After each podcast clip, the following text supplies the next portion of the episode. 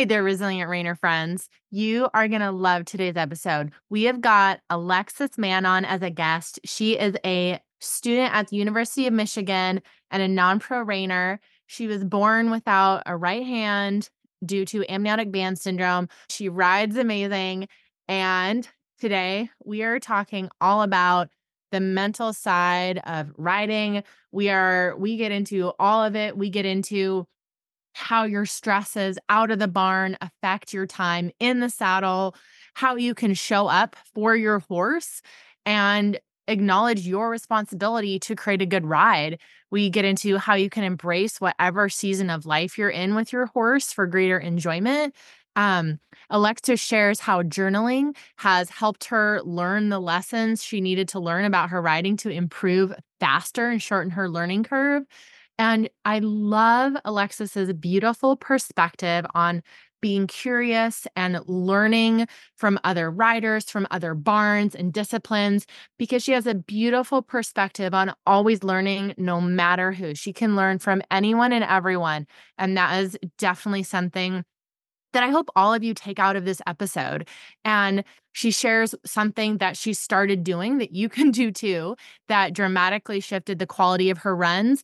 And she shares the mindset shift that she had to not be crushed after a bad run. She is just so sweet. And I know you are going to get so much out of this episode. Dive on in. I'm so glad you're here. Hey there, friends. Nicole here.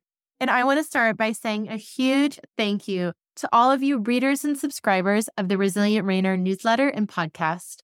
I am truly honored and grateful for the thousands of you who make up this amazing community.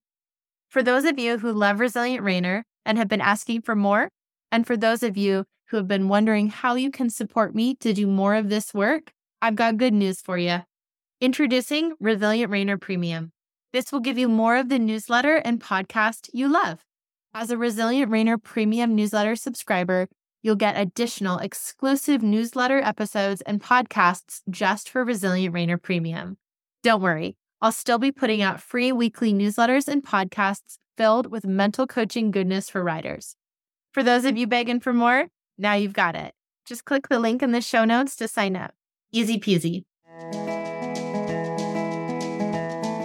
Welcome to the Resilient Rainer, the premier podcast focused on mental performance for equestrians and improved horse show performance. Whether you're a rookie Rainer or a seasoned competitor, this show is for riders who want to take their skills to the next level and achieve their full potential in the show ring.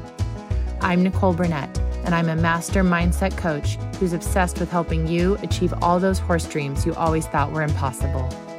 Join me each week to develop a show-ready mindset and gain the competitive edge you need to compete with confidence. Welcome back, everyone. I am so thrilled to welcome Alexis Mann here today. She is a non-pro Rainer coming to us from Michigan, and she is currently taking a semester off, and she's going to be a student at the University of Michigan in the fall. And Alexis is a really inspiring story. She was born without her right hand due to amniotic band syndrome, and that absolutely has not stopped her or slowed her down in the least. She shows NRHA with her mare, Helen, who is a super cutie, and she's at Gunner's Special Nite Mare, and they've had a ton of success together. Throughout her life, Alexis has struggled with confidence and just finding a way to fit in. I am so excited to have her on because that's what all of this Resilient Rainer stuff is about, is being resilient, finding your own inner confidence. And Alexis really works hard to just get 1% better each day, which I will shout from the rooftops. And so she's just such an inspiration to others around her, and she shares so much about inspiring others just to encourage them that they can really do anything that they set their minds to. And so I am just so thrilled to have her here and to inspire all of you listeners today. So welcome, Alexis. Thank you so much for having me on. I was so excited, and just thank you again for the opportunity. Yeah. Well, tell us a little bit about Helen. So Helen is 9 this year, which is hard to believe. I got her when she was 5 from Elizabeth Harton, who is located in Missouri.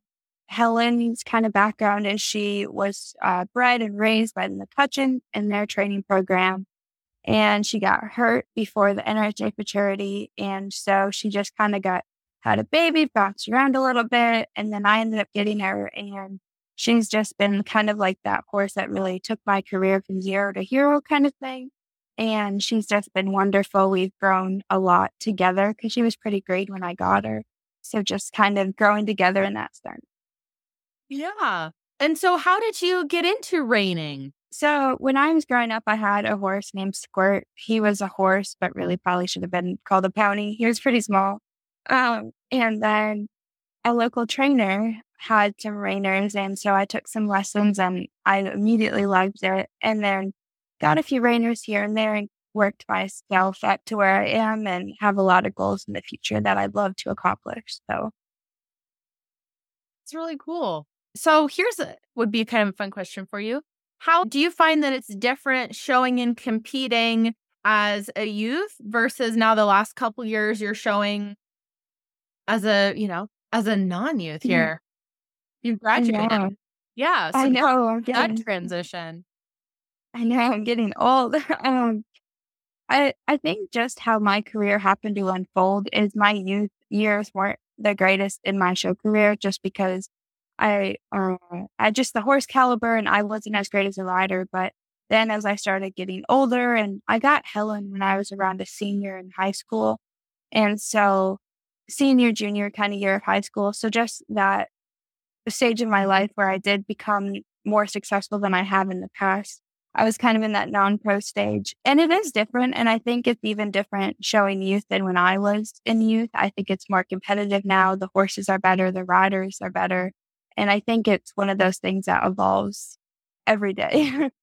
Yeah, because I think it's one of those things that I think people can really underestimate the difference that any sort of transition can have on your confidence and what it's like to compete like that. Because, you may or may not think, oh, youth to non-pro, but it's a big difference. It's kind of like how high school athletes transitioning to college, it can be a big change. And you have to still find and develop your confidence to make that transition because it doesn't just happen. And so I think that that's really inspiring to both youth riders because it can really kind of throw you for a loop to go from showing as a youth to showing as a rookie or a non-pro. And then even for adults, if you take time off for college or a job or kids and then you come back. And so just that transition can really throw people. So tell us, is there anything that was helpful for you in doing that? Or yeah, I had some really great trainers. I think around that point of my career, when I was my later years of youth, I had the opportunity to ride with Shawn Flarida, and he really grew my confidence a ton. I was able to show one of his horses, and that was really the turning point in my career, was to be able to do that, learn from Shawn. And he's successful for a reason. He's confident in his abilities. And so learning from that, even from a non-pro kind of aspect of it.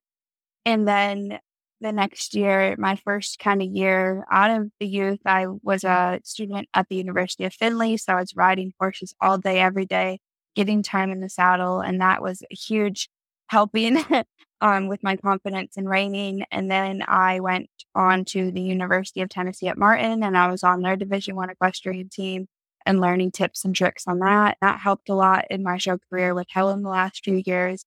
And I honestly think, kind of like anything, the more you're either stressed or worried about, learn about it, become a student of it, learn as much as you can. And that way, the more knowledge you have, the less anxiety or stress you're going to have about it. Mm-hmm. I hear you saying that it was really helpful to you to face all these sorts of fears head on, because the boogeyman in your head is a lot worse than the boogeyman in reality. Yes, 100%.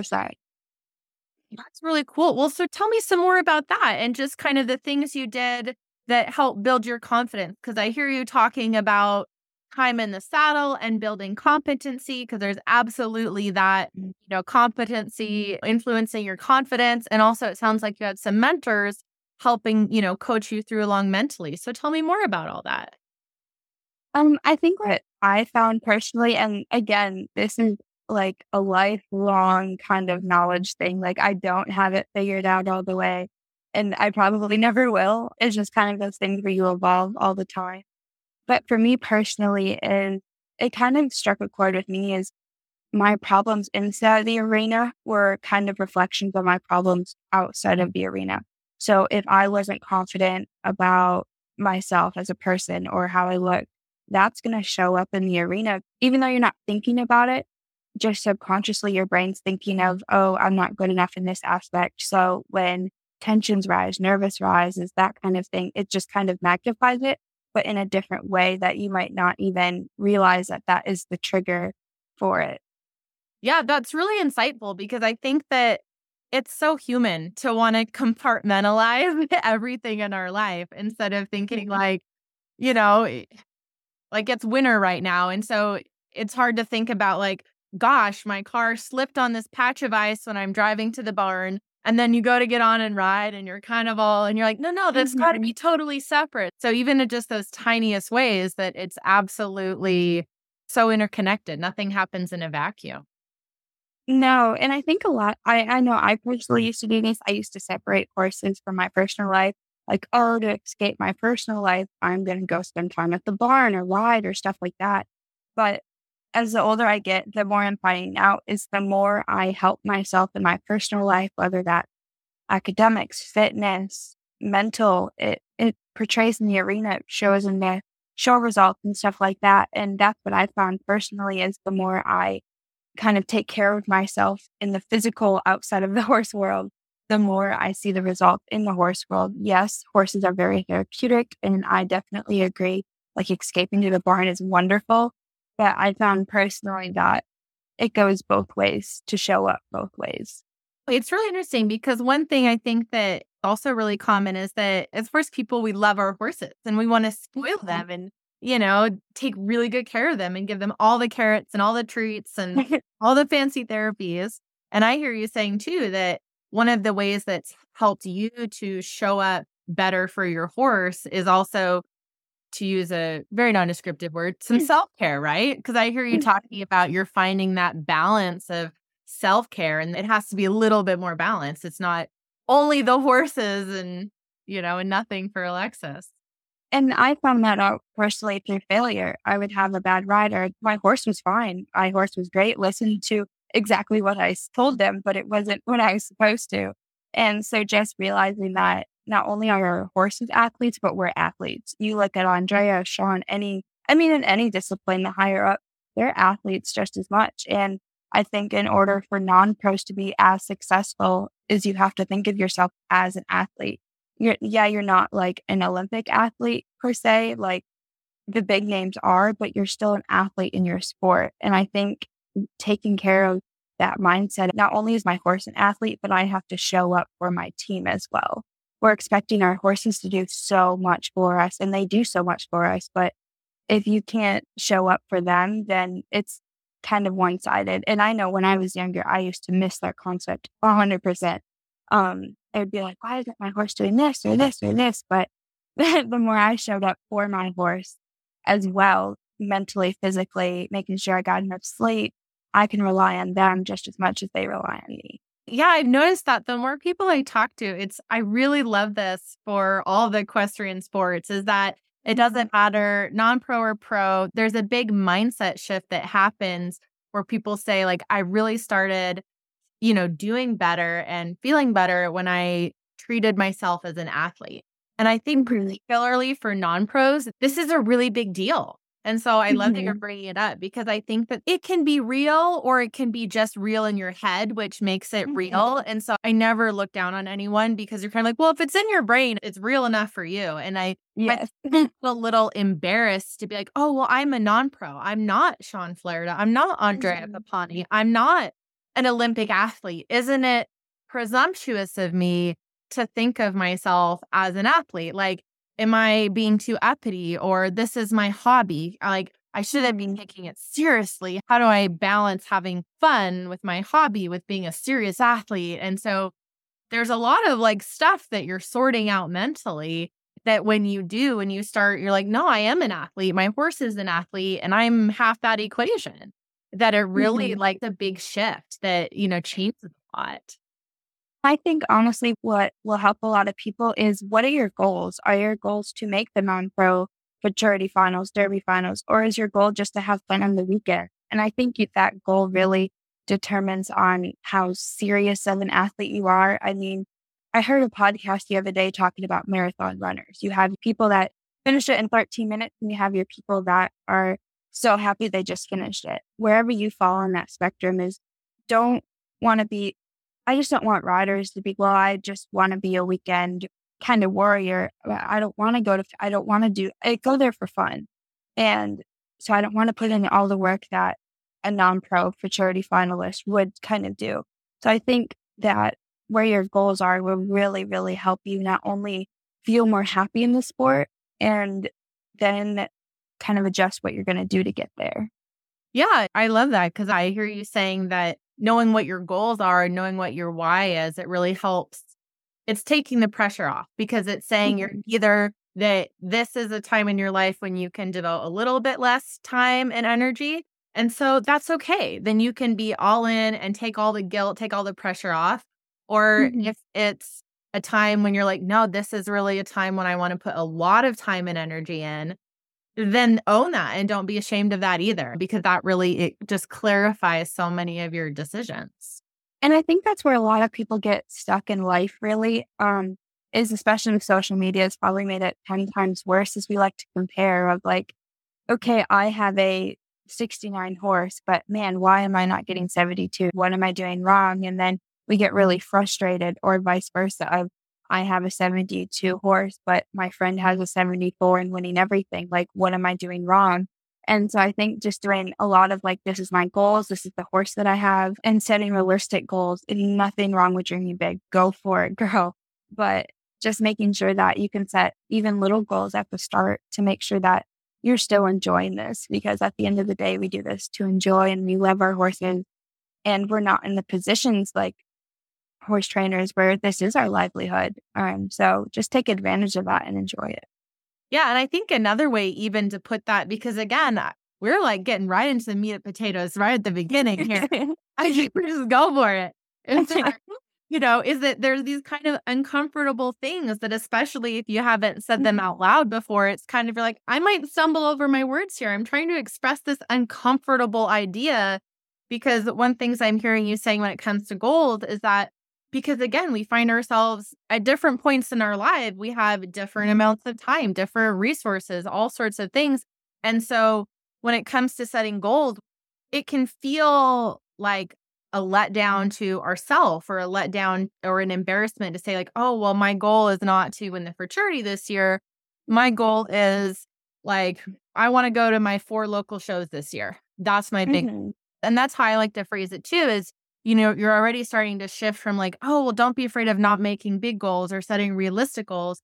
But I like to phrase it a lot more of how you're getting into just set like small goals, like that you might have a big goal. So even there, like your local show circuit, but it's finding those small moments of progress, because that is, you know, how you get to your big goals is through those little goals, right? Where you're like, I'm going to go and I'm going to get 0 penalties in this run, or I'm, and so just really dialing in on those small goals, because then the other thing that allows you to is that really allows you to feel good about yourself, right? Because instead of focusing on you've got a 72 horse and your friend has a 74 horse, you're like, no, we had all of our lead changes were dead on center. Like, we had no penalties. This is amazing. And you just start dialing in on your goals and your horse. And then it brings so much joy when you really... Yes. Or focused on you instead of how you're not as good as somebody else. Yeah. And that, I really liked reining when I first got into it, just because it is a kind of an individual sport, meaning like your only ride that you should base it on is your last one, not your friends, not your teammates. Your teammate is your horse. And so you can really, there's a lot of chances for self-development in that. There really are. Yeah. It's really like it's just a cool balance, you know, and I think a lot of these different horse disciplines are the same, but like with reining, and I'm sure you see it all the time where you're like, well, I know that horse is a 74 horse and this horse is not, but you know, depending on how you ride and how focused you are, like, it's not predetermined at all. You know? So it kind of keeps pulling you back. You're like, who knows? You know, you never know what's going to happen. For sure. 100%. Well, that's awesome. So tell me how riding a bunch of different horses influenced your development of confidence. It sounds like that was a part of it. So what did that do for you? So in my youth career, and this is a big change between my youth career and then now I'm sort of going back to that now that I'm completely changing my life, but I would have lessons about once or twice a week, and that was all I'd ride because my horse was there. I'd go, and I didn't really have trainers close, so it was a really far drive. And then once I started riding more, I was riding 3 to 4 a day. And so that adds up. That's like within a week, I'm having almost a month worth of lessons and kind of just like putting your reps in. The more time you're going to go to the gym, the faster you're going to get results. The more time, it's kind of not the amount of time, but how many reps you put in. And so I was putting in a lot more reps. So I was seeing a lot of more positive or negative feedback very quicker. So instead of making the same mistake all month because I'd only ride 4 times, I was making those 4 times in a day or 2 days. And I think putting more reps in, that really helped me of like, okay, this is what I do really well and what are my weaknesses are. And so when I'd go show, I'd be like, okay, I really know that I need to make sure my lead changes are great, or okay, I feel confident in how I turn. And so just kind of putting those reps in, that really made me more confident in where my weaknesses are, where my strengths were. Well, and it sounds like you're also pretty self-aware. And so you're learning those lessons because, you know, you're noting things like, oh, I rode these 3 horses and, oh, they all made that same mistake. Wait, that was me. Yeah. You know, and so it's, yeah. So just bringing that awareness, because I think that's definitely a practice that people can take away even with one horse of just taking a minute after your ride and noting like what went well, where can you improve? And then you can learn those lessons a lot faster. And I would personally recommend for anybody that has the time or wants to dedicate that is honestly after every lesson or every ride, kind of maybe create a journal of like, okay, this is what I did really well. This is what I did not do well. This is my goal. And it doesn't even have to be a page long. It could be a sentence of that way. You're just kind of internalizing it because there are a whole bunch of studies on it, but the more you write stuff down, the easier you are to remember it. So when you get back in that saddle, you're like, boom, okay, I sucked at lead changes. I need to really make sure I set my horse up properly because that's one of my weaknesses is setting my horse up properly for those lead changes, where another area of the arena I might be good at. And so the more you kind of can self-reflect and write it down, the more you remember it. And even have a discussion with your trainer of like, hey, I keep making these same mistakes. Can you help me? Because sometimes even those conversations aren't had when they should be had. Cool. Well, how did you manage the mental aspect of riding all these different horses and switching from one to another because they are not the same? No, for sure. And when I went to Findlay, they knew I had such a riding background that they gave me every all-around horse I ever had there. And so that was a complete transition, but I really enjoyed it. I learned a lot. I truly think, and we see a lot of these riders that come from the AQHA circuit or another discipline, and their reiners move differently, but it's actually better. I don't think enough is talked about how different disciplines can help each other out in a way of how a cutting horse, how they're more relaxed, may come over to the reiners, make them more relaxed, run those circles a little prettier, or how the reiners stop. It can contribute to a lot of things. And I think that there's nothing wrong with riding a few AQHA horses, hunter horses, and seeing, okay, I can bring this to my reiners, or maybe not this to my reiners, but this is what my reiners can bring to this horse. And so that was really cool to kind of play around with that a little bit. Yeah, I love that. I'll admit one of the things that like, because for a long time, lead changes just felt like, I don't know, elusive to me. And so I love to watch the jumpers, like Hunter Jumper. And I would just tell myself, I was like, those horses just have their nose out and they're just like swapping leads. And I was like, if they can do that, I was like, I can do that, you know? So just figuring out like how to find an inspiration and how to find something that you're like, yeah, I could take something from that. Like, Yeah, for sure. 100%. So you're saying like one of the things that really helped you in the saddle was sorting out all of your feelings and confidence and all of the out of the saddle stuff. So what were some of the habits or the things that you did that helped you with that? Again, this is always like a learning process. Like I'm super excited. I'm spending a lot of time right now working on my mental health and strengthening that. So I'm excited to see how that can portray into this show season. But just, I started kind of learning about it. I didn't really know a lot about, I knew like, okay, mental health, go to therapy. Like that was basically the little knowledge I had of it. So I became a student of it, different techniques, what it at different athletes, entrepreneurs use. That kind of, you can always learn from somebody. So I tried to learn everything I could about it. I became a student of it. And then I tried to think of ways I could put that to horses. So as I'm riding around, I'm taking deep breaths, like in the warm up, taking deep breaths, thinking of kind of affirmations. And you're probably like, well, that's silly. There's like a million things going on. And there is.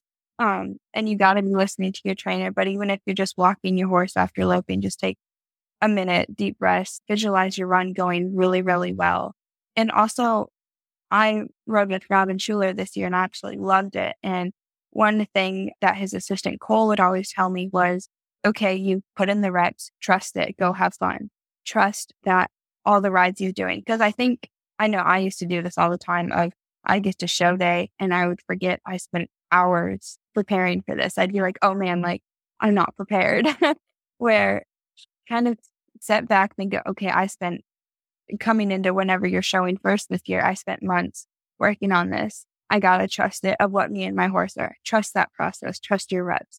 Even if it doesn't go perfectly, have confidence, trust that you put the work in and that you want to go have fun. And I found that really helped me this year in a lot of ways, just kind of having that mindset right before I go in.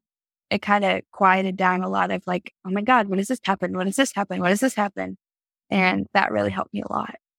Yeah, I hear you sharing that. And I love to do all these same things, but you know, deep breathing, because this cool thing about breathing is that it really does change your brain and your biology. Like it's incredible. And so breathing, visualizing, affirmations, that they really help. And then trusting the training, trusting how you're putting it, trusting your reps. And so you're like, yes, I've done what I need to do. And it's how I kind of put in when I applied to Michigan. Okay, I did absolutely everything that I could.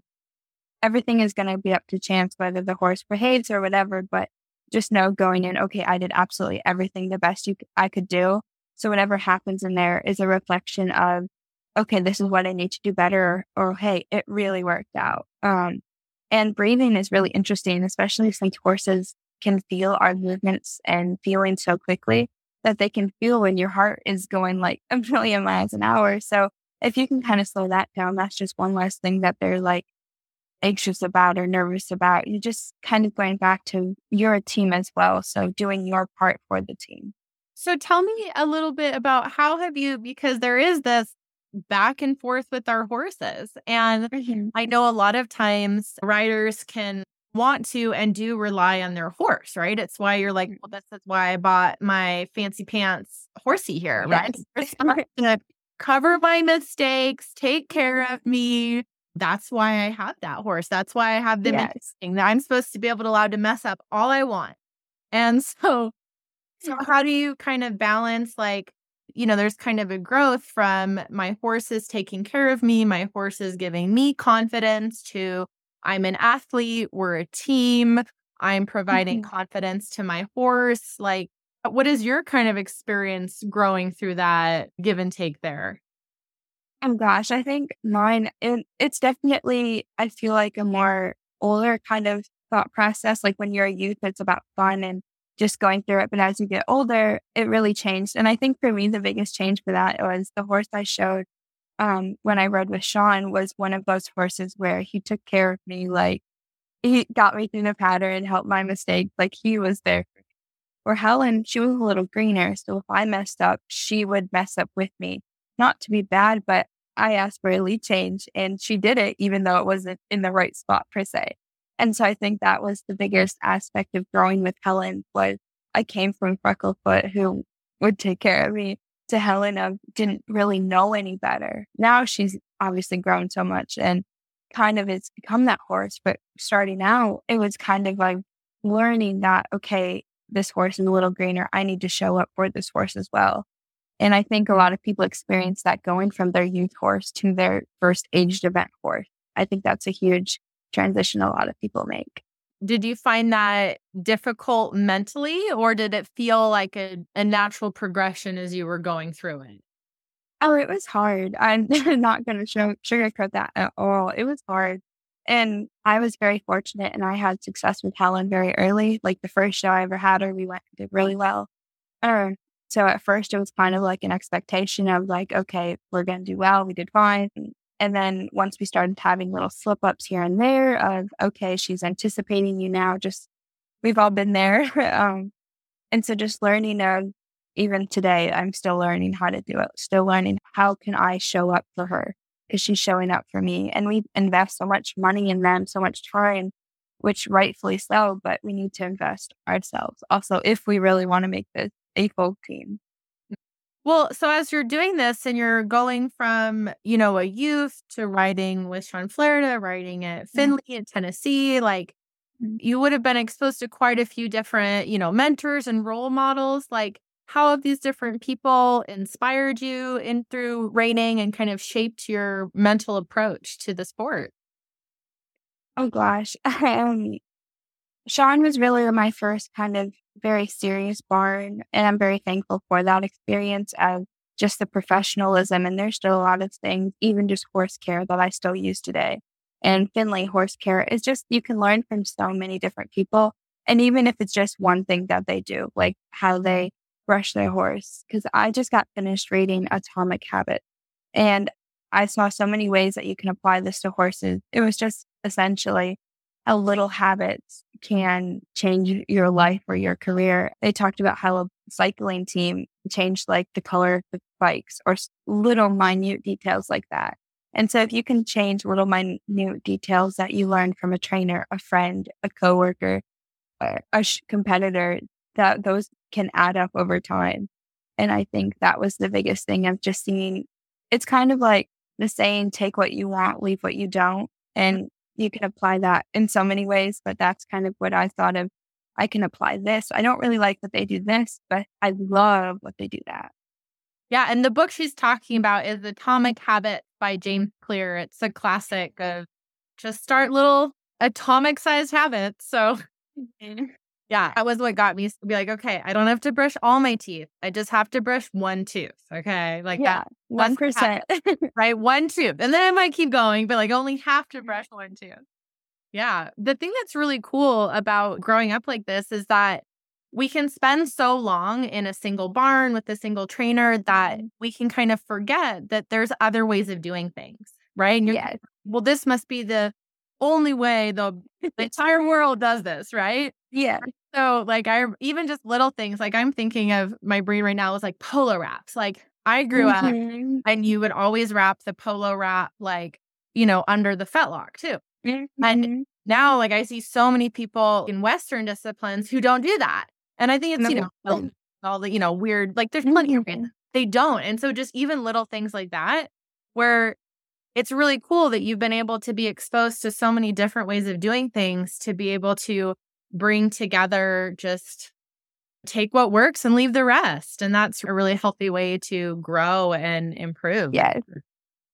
And you don't even have to change trainers for that.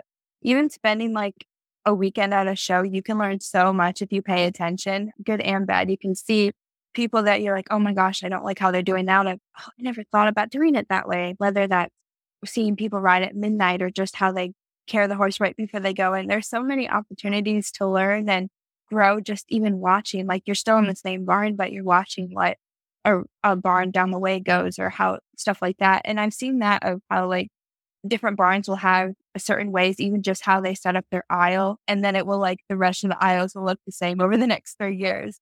And so you just gotta find what's going to work for you, but you can always learn, always learn. I love that. I always say that curiosity is a superpower. and demonstrating that in such a healthy way that just being curious, like really not coming at it from a perspective of this is wrong, that's different, like ew, oh, what are they doing? And the perspective of curiosity about how different folks do things and the perspective of, yes, I can learn something from everybody, even if I learned that I don't prefer to do it that way. That's really like, it takes you so far to have that just open curiosity and learning. Mm-hmm. For sure. 100%. And I mean, horse trainers do it all the time. I feel like all of our trainers have mid-horse called another person like, oh my gosh, it's not working. Like, what should I do? So even professionals do it. So there's no reason non-pros can't. You know? Oh, absolutely. Yeah. No, I love that example of like, you're like, you literally don't even have to go work with another trainer. You can just show a pro and pop squat and just, you can learn for free. That's so cool. Well, so as you're doing all this, can you think of a memorable moment through your reining journey where your mental performance or your mindset really played a pivotal role in your success or overcoming a hurdle? Oh, gosh. I feel like there's like every show I've ever had. I don't know. Tell several. That I remember, well, I'll start with one. It was the year of 2020, so COVID. And the Congress got canceled. So there was the show in Memphis. And I was still riding with Shawn and I had freckle foot. And I think I showed like 3 times. I did so bad. Like I was just awful. Then that final run, like I was fed up with it. Just because I wasn't performing my best. And at the time, I didn't have a lot of the same tools I have now. So I was very lost, frustrated. And I just finally was like, you know what, we're going to do well. I don't really care if we both like don't survive, like we're going to do it well. Because it was just little stupid things that would happen that was just frustrating. And I just kind of mentally like was like done. And we ended up winning that day. We won the class. And I think that was very huge of I was having very bad run and I was able to kind of push through it and just have a good run and ended up winning the class. And I remember very huge for me of it would have been very easy to take that negative of the previous classes and bring it in. And that's what I was doing before. So to finally just kind of like close it, shut it down and just go perform well that day. I think that was a huge turning point that I still look back on even today of like, okay, I had a few bad runs with Helen. That does not guarantee the next one's going to be like that. I think that was huge for me, just even in life of like, your breakthrough will happen. Just, you got to keep pushing. That is so key. That really is. It feels like a secret to life is that just because you had a bad run, it doesn't mean you're a bad rider. It doesn't mean you're a failed team. It doesn't mean that your next run is going to be trash. It just being able to leave it in the past. Because that was my mindset a lot of the times was like, oh, like, okay, I had a bad show. The next show is going to be bad. And chances are it would be bad because that was my mindset. And so even just those bad runs can serve as such good reflections, but they don't have to determine your future. So what do you do if you have a bad run now? You know, she might slip on the ground. You've got a cold. You kind of get overcome by something. What do you do now if you have a bad run? So normally how me and my trainer do it, Robin and Cole, we go watch the video, say what we did well, what we didn't do well. And a lot of times, and I never used to do this before, but I'd go back and look at it as well. Again, afterwards, kind of slowed the time down of like, okay, this is what I was thinking. And thankfully, Robin and Cole this year were very informative as well. So they'd explain something of like, yeah, okay, I never thought about that, but that's what I was doing. And so having people like that in your corner that can watch those runs with you, I think are huge and beneficial.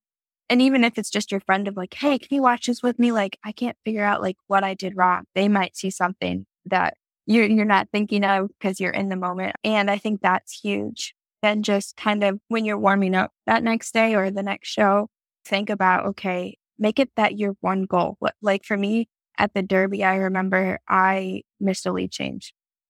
I didn't set her up properly. And so the last day I was there, I was like, okay, my one goal is to get that lead change. It doesn't matter anything else. If I get that one lead change, I'm going to be so happy. And I made that a focus of my run and I got that lead change and we ended up having a really good run. I think that's helped me a lot of like, okay, if I'm going through a rough patch, okay, I'm constantly missing leads. I'm constantly like trotting out of my rollback. Make that your singular goal for that next run, even if you have to go in a lower level class, so you're not paying the entry fees, but just make that your goal of, okay, I'm going to make sure I get my rollback, get my leg, and not trot out of there. And I think that's helped me a lot. That's awesome. Yeah, because I heard you saying that you like to review your runs, and you're both reviewing the runs from a technical standpoint of, I want to understand my score. And so like, oh, why did I get this score? I don't quite connect it. But the other thing you said that was really cool is that you're also connecting your technical maneuver to your mindset at that moment. And so if something is going particularly well, or you blow it, you can be like, oh yeah. Because, I'm sure like with Rainers, you might be like, oh, I overspun to the right because I was busy thinking about my spin to the left, Yeah. Like, oh, I can catch that. So you're connecting your mind and your physical performance. And then you're also giving yourself, like we talked about earlier, like a specific tiny goal for each run. So you're putting the success on your terms instead of, I mean, we all want to win. We all want to be cashing. Yeah. Yeah. But instead of being like, well, it's going to be a failure and I need to beat myself up if we don't win everything. And it's kind of like, okay, my number one goal is clean lead change. And it really makes you so much more empowered and focused. And you're like, yes, I have a positive forward focus for this run. And that's a totally different mind spot than like, I'm going to blow it up again. I can't mess it up. Yeah. So you're shifting, you're taking that same scenario and shifting it into just such a healthier perspective on how to handle it. And that's what's really worked well for me. That may not work for some people, or you can find it of like, oh, I get what she's saying, but I can do it this way. Go for it. Like, this is not, go for it. So, well, what if you have an amazing run? So what do you do now if you have a really great run? Thankfully, I've had a few. So if I have a really great one, oh gosh, this is a great question. Do you acknowledge? Like, I feel like a lot of people, and I know myself, we take the really good run, but then we don't really reflect on it, which I think could be as damaging as not reflecting on the bad run. Because if you don't know what went well, if you don't know what went well, how can you do it in the future? So you can be like, oh, I really did that well, or okay, that finally worked, whether that's a lead change or stops or whatever. And you can learn just as much from a good run. And I know I used to be of like, oh, okay, I got my 70 plus run, I'm good, and not like back at it as much as you should have, because you can learn that much more from it as well. I think that was a big learning point for me, and embracing those runs as much as the bad runs. And even in life, I feel like we always tend to like look at the negatives 100 times more than the positives, and so just kind of making that shift as well. Yeah, it's important, because if you don't, you kind of treat a good run like a fluke when you do that. Yeah. Like, oh my God. Yeah. Now, there's nothing to learn there, instead of like, how did I prepare? How much sleep did I get the night? Because I know I always have better runs when I have better sleep. Yeah.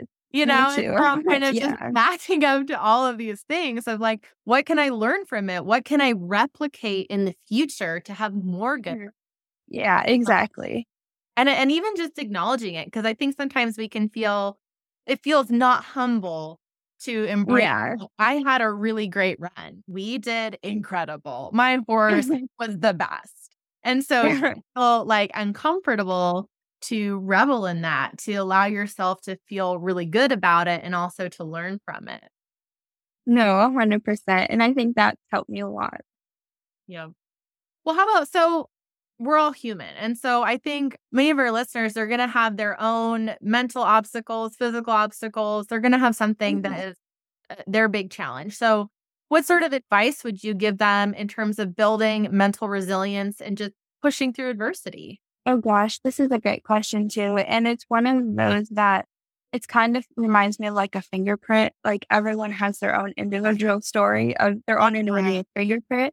Gosh, so it's hard to give like a street corner like advertisement. Just wander then, I think for me is it took a lot. I struggled a lot in my life, and even last semester, that was probably, I mean, that was only a couple months ago, but that was the hardest point I've ever been through in my life. It was quite awful. And my mental health was pretty much zero. So I'm working very hard now to become a student of it and build back up. And I have a lot, and I'm making really good decisions for me to get out of that kind of situation. I think that no matter what adversity, I guess my biggest thing is just because you're going something that the news or the media or social media may think of like not as big, like it's still important. And growing up, I always try to say like, yeah, I have one hand and yes, that's really important, but that doesn't make me greater or less than someone. Like just because someone goes through depression, like that's huge for them. That is their kind of one hand, or cancer or something like that. And I feel like society ranks kind of adversities in a way of like, if you have this, no one can be worse off than you. Or if you have depression, like everyone's so much happier than you. So just kind of owning your differences in a good way of like, yeah, I struggle with this, but it's important to me. I'm trying to think of a good way to word this, because just because you're going through something doesn't, you're not struggling as much as the next person, or you're not struggling less than, because I feel like people get wrapped up with, oh, I have this, but I don't have cancer. I have this, but I come from a good family. And I think it's very important to kind of own your truth in a way that will help you get over it or push through it. Because I think people get in a rut of, okay, I have depression, but it's not, I could be homeless. And so they never get past their depression because they put it down. They make themselves feel lesser because they're dealing with it when their life is good otherwise. And I think that really helped me a lot of, I used to say, well, I have one hand, but it could be so much worse. Where instead of like, yeah, I have one hand, like it's hard some days. And I think kind of focusing on myself and focusing on my battles that I do face, or people face battles every day. So I think owning your truth and owning what you go through, it can help the next person a lot. I really think it can. Yeah. The phrase that's coming to mind that I don't know if people still say this, but princess problems. Mm-hmm. And so where it just is very like devaluing of whatever you're going through, kind of exactly what you were saying. Like, well, maybe I'm depressed, but like we have a nice house, or maybe like, you know, but I don't have cancer. And it really circumvents like any sort of feeling and processing. Mm-hmm. Like there's no way for you to honor and feel those emotions. And if you don't ever allow yourself to feel what you're going through, that can be as little as like, I'm really disappointed that we had a bad run, to I am, you know, I broke my leg, or I'm feeling extremely depressed. Like if you don't allow yourself to honor those feelings and just feel them, then they bottle up and can just explode out instead of allowing yourself to feel them. And then whatever comes next. And yeah, for sure. At least that's how I always thought of it, of how I used to think about it and now how I think about it. And honestly, for me, growing up, I was very scared of therapy. It was like a very negative. I think I read way too many books that were like anti-therapy or whatever the fiction were. And so I was very scared of it. And I was very scared of, for a variety of reasons. But I've gone through some really hard times. And so I kind of have to go now. And it's honestly helped me a ton of just kind of thinking about those things. Sometimes therapy works for a lot of people, but sometimes it doesn't. And I think my biggest thing is that is don't be afraid to try it. You can always, whether that's therapy, talking to someone, talking to your friend, your mom, your trainer, even if you're scared about something in the pen, talk to them. If it doesn't go well, don't do it again. Just move on to something else. But I think my biggest advice is try it. You can always not go again or not do that thing. But if it's going to help you, why not try it?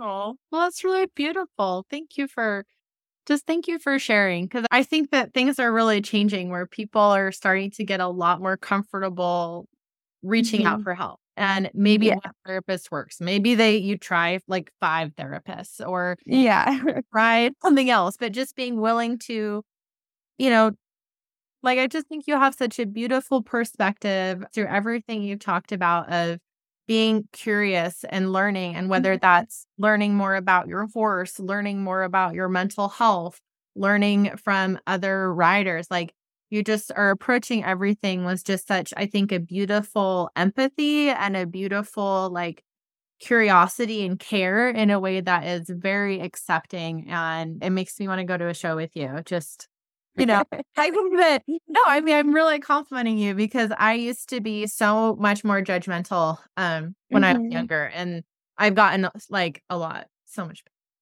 But that was the real growth point for me personally, was kind of coming with that like empathy and understanding. I mean, at this point, I could see just about anything. And I'm like, well, they're probably doing the best they can. Like I got nothing to say, you know?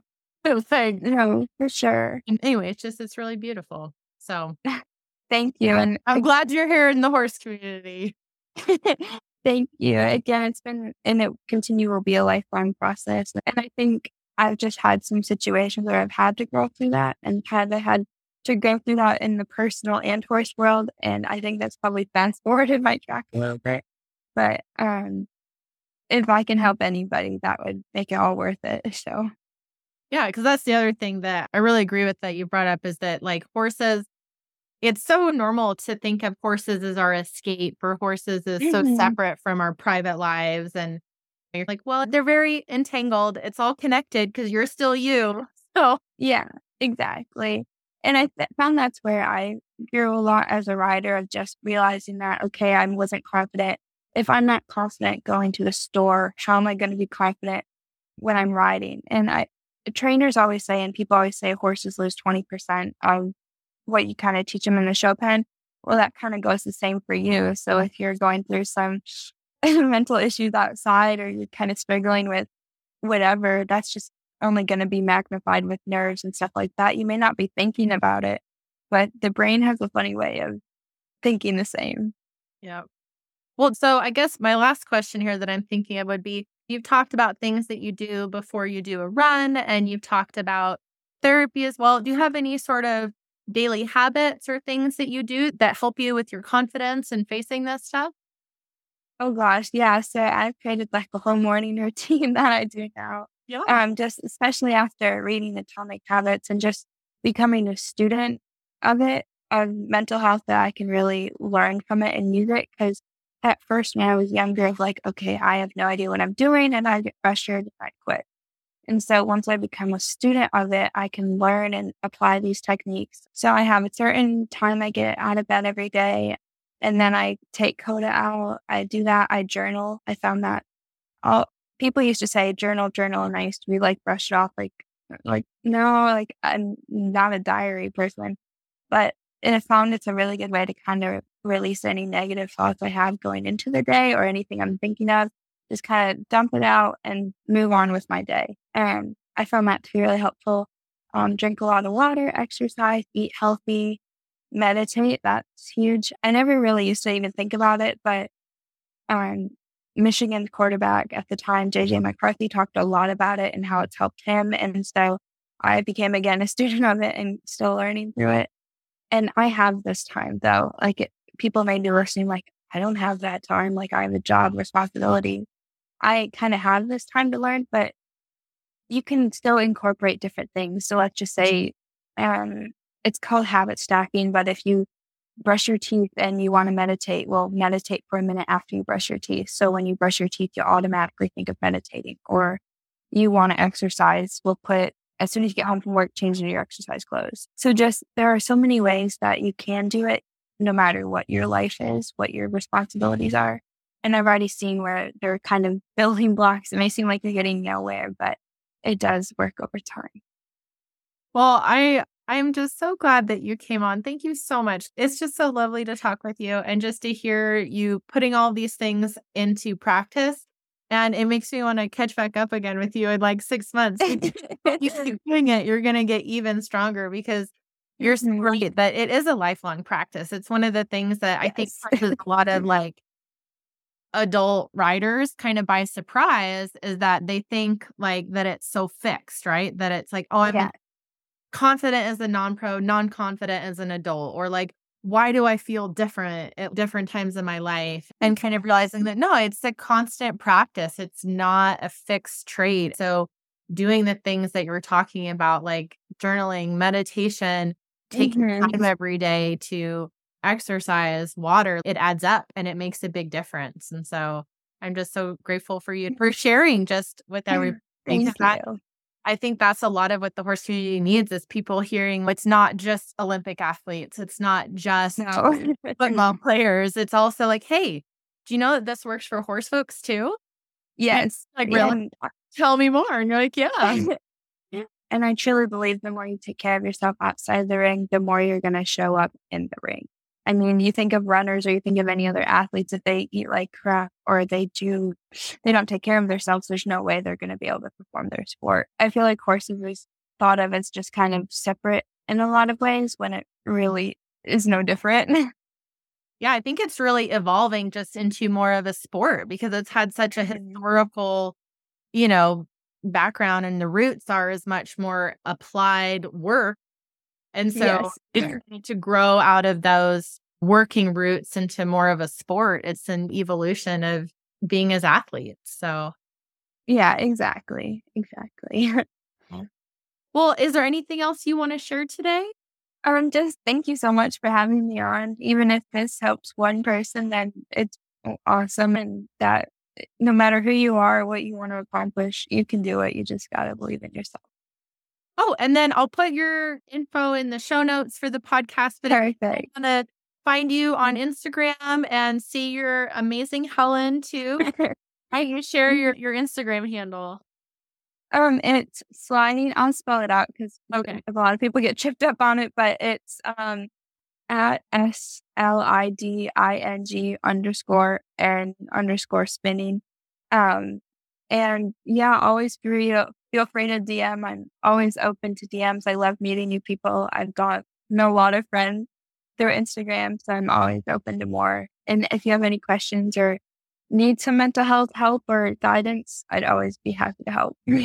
Well, thank you so much, Alexis. It's just been my pleasure to have you on. Thank you so much. Thank you for sharing with us today. Thank you again for having me on. It's been an honor. You're so welcome.